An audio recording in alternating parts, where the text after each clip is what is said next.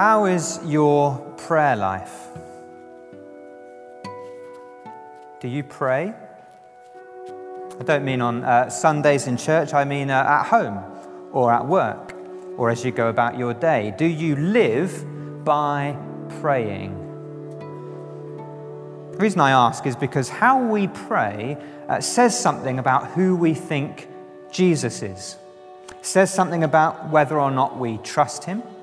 And it says something about what we think following him looks like. You see, if, if following Jesus is easy, there's no need to pray. If Jesus is weak, there's no point praying. But if being a Christian is hard and Jesus is powerful, then prayer makes a lot of sense. In fact, it's necessary. And being a Christian is hard. Last time uh, we looked at Mark's Gospel, which was a year ago, uh, Jesus told his disciples that the way to life requires us to deny ourselves and take up our cross and follow him to death. It's hard. And Jesus is powerful.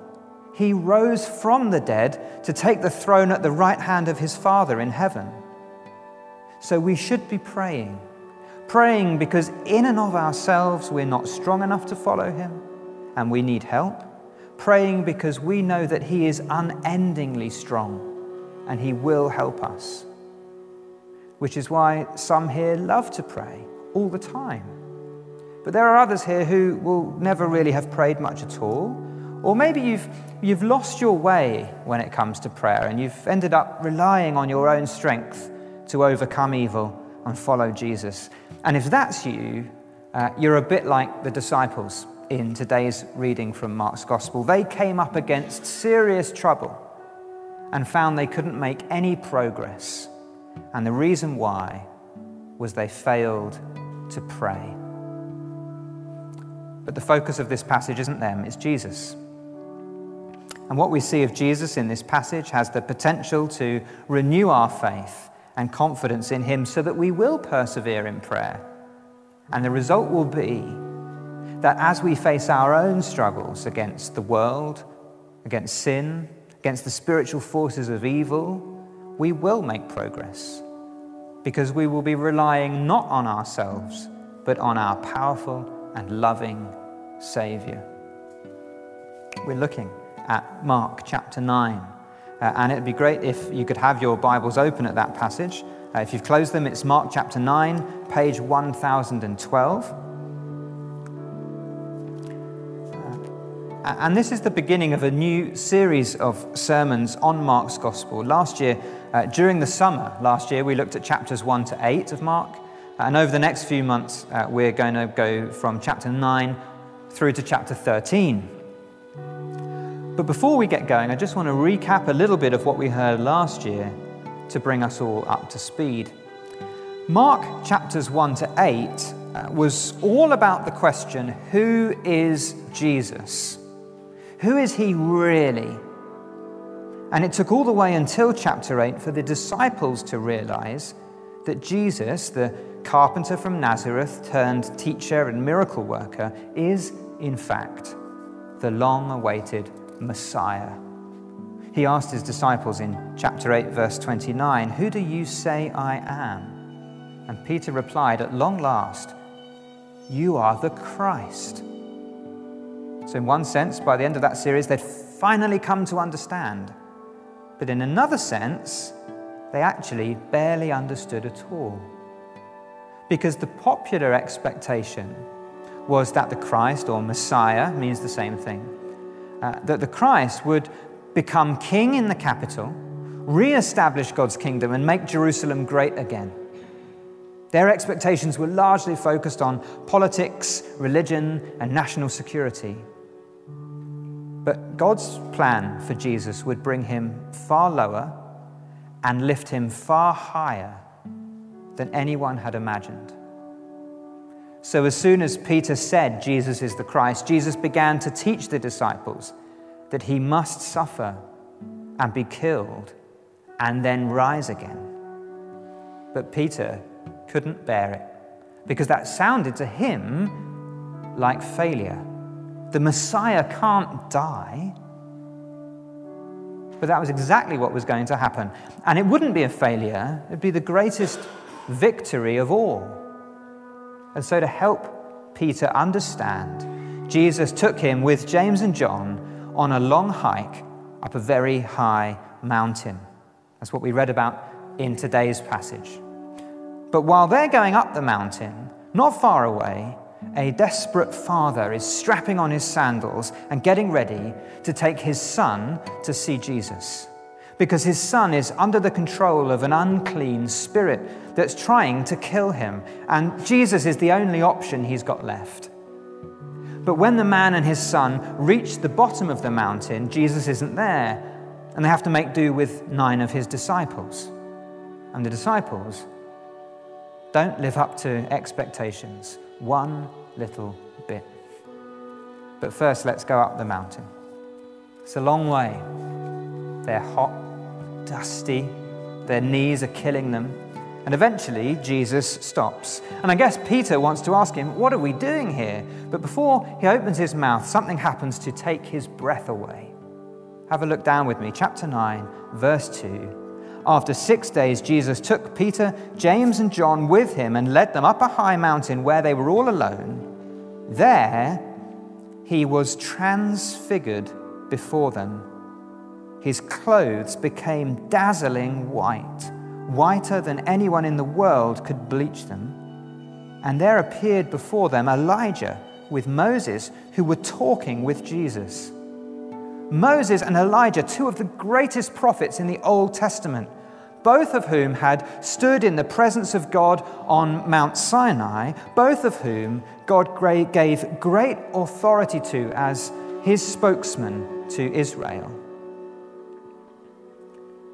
But on this mountain, there is someone who far outranks them. Moses isn't shining, Elijah isn't shining, but Jesus looks like the sun. He dazzles like lightning. He's radiant and glorious. And the point is, Jesus isn't just the next in a long line of prophets. He's not just another leader or ruler for Israel. He's the final one, the greatest of all, the one to whom every Old Testament prophet was pointing, the one in whom all God's promises would finally be fulfilled. And to make that clear, something terrifying happens. As the three disciples stand there, mouths hanging open, squinting their eyes to see Jesus in his glory, a cloud comes down on the mountain and covers them. It's the dark cloud of God's presence that cloaks his heavenly glory. And from the cloud, God himself speaks. Verse 7 This is my Son, whom I love Listen to him. Moses and Elijah were God's servants, but Jesus is his son. And not just his son in an honorary sort of way like King David. No, Jesus is the Father's own beloved son. Jesus is different and greater than everyone else, and you can tell by looking at him like on a royal occasion when people wear ceremonial clothing to show their rank and status. It's as if in the presence of God, Jesus has put on his ceremonial clothing and revealed his true rank and status. He isn't just an ex carpenter, a teacher, a miracle worker, and healer. He is the Son of heaven who outshines all, who stands in the presence of God and receives God's endorsement. So, who is it that has called Peter and the disciples to trust him and follow him to the cross? Is it a messianic hopeful doomed to failure? No. It's God's own Son, whose true home is heaven, but who came into our world, his glory veiled in human flesh, to save us by dying for us. This has been the heavenly plan of Father and Son from eternity past.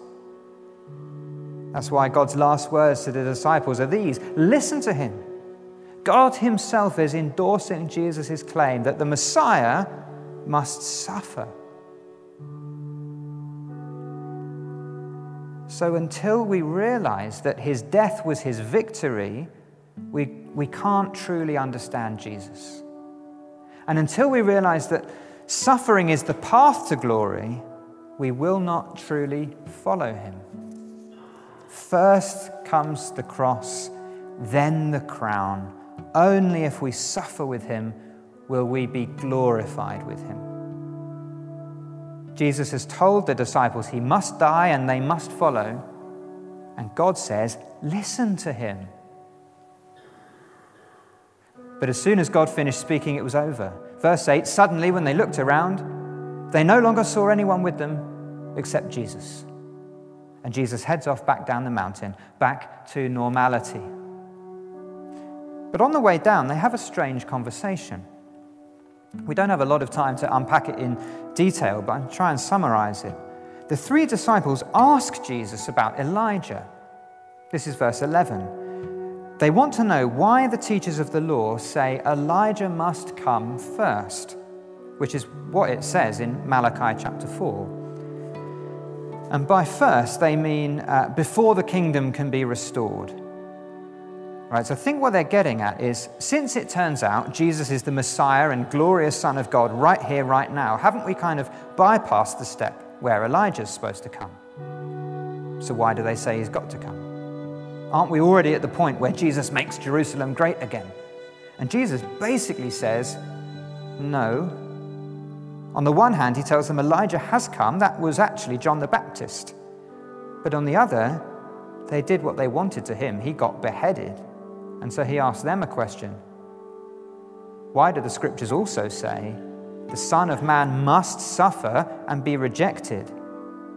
See, over and over again, one simple point from Jesus this is going to get worse before it gets better. That's what they need to understand. Cross before crown, suffering before glory.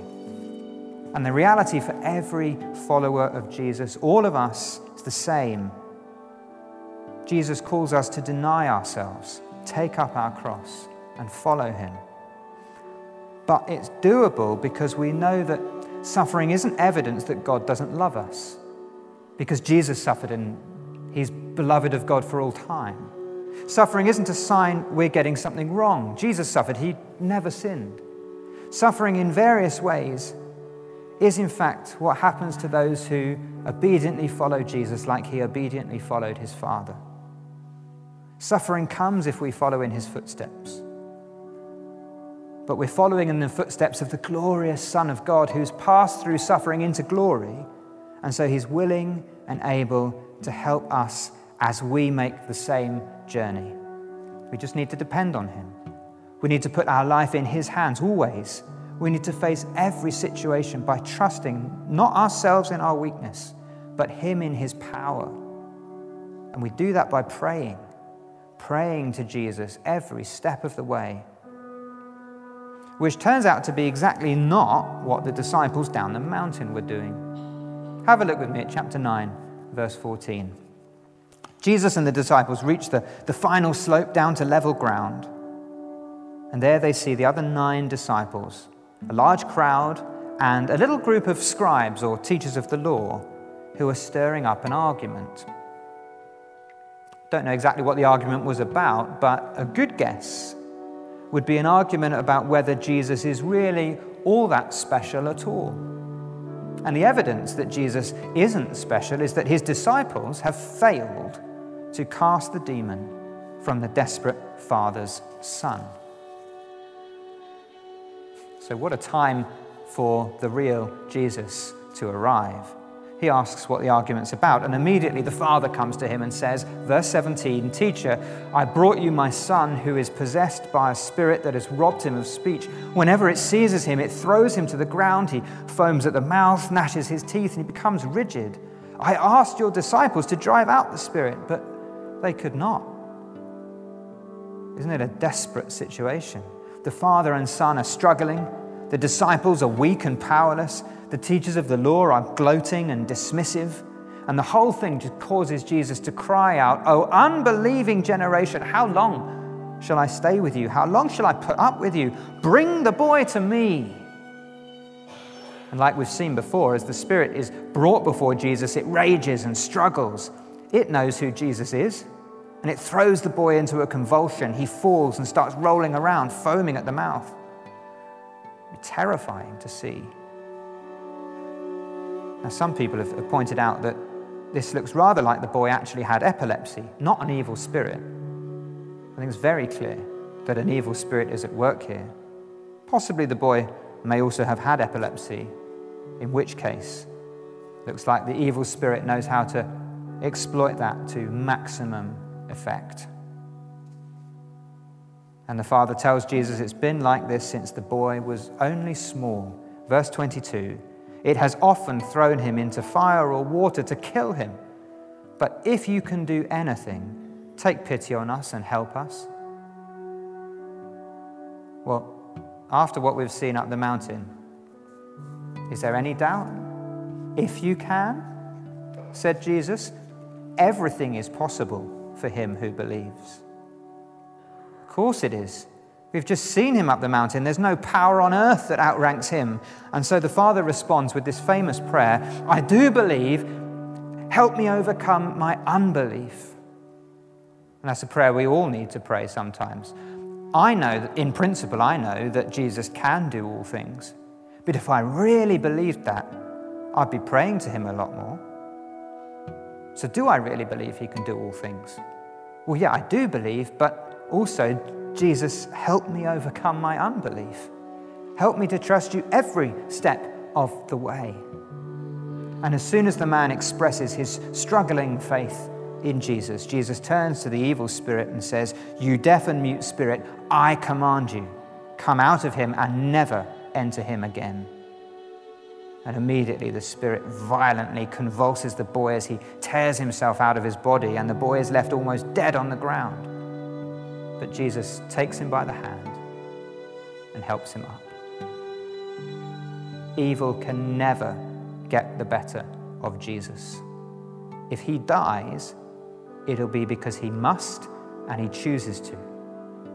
And that means he's not weak, he is strong. So when we come up against evil like the disciples did, whether supernatural evil, the pressures of the godless world in which we live, the strength of our own sinful inclinations, or a constant stream of things going wrong, unexpected bills, constantly getting ill, rocky mental health. Whenever we come up against all these evils, we can and we must depend on Jesus. Just have a look at what he says in verse 28. It says, After Jesus had gone indoors, his disciples asked him privately, Why couldn't we drive that spirit out? He replied, This kind can only come out by prayer. What didn't the disciples do? They didn't pray. Up the mountain, Jesus was shining in glory.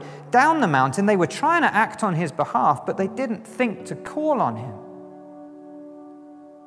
Either they thought they were stronger than they really were, or they thought Jesus was weaker than he really is.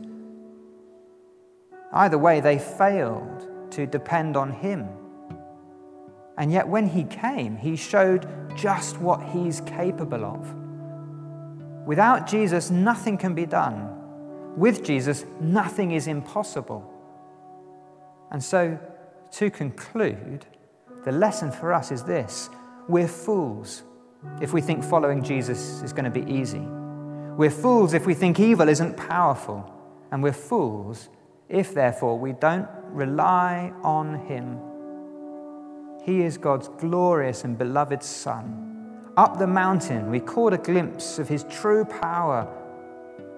And it's that power, that glory we call on whenever we pray to him.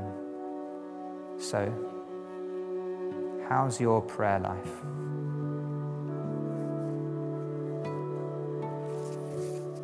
Let's pray together now.